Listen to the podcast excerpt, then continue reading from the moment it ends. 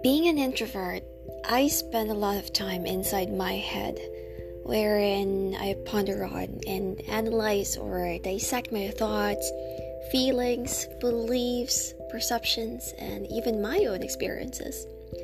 With this channel, I envision me sharing these things in my head in hopes of giving enlightenment and fresher insights to what love, life, career, and faith is to anyone who needs it.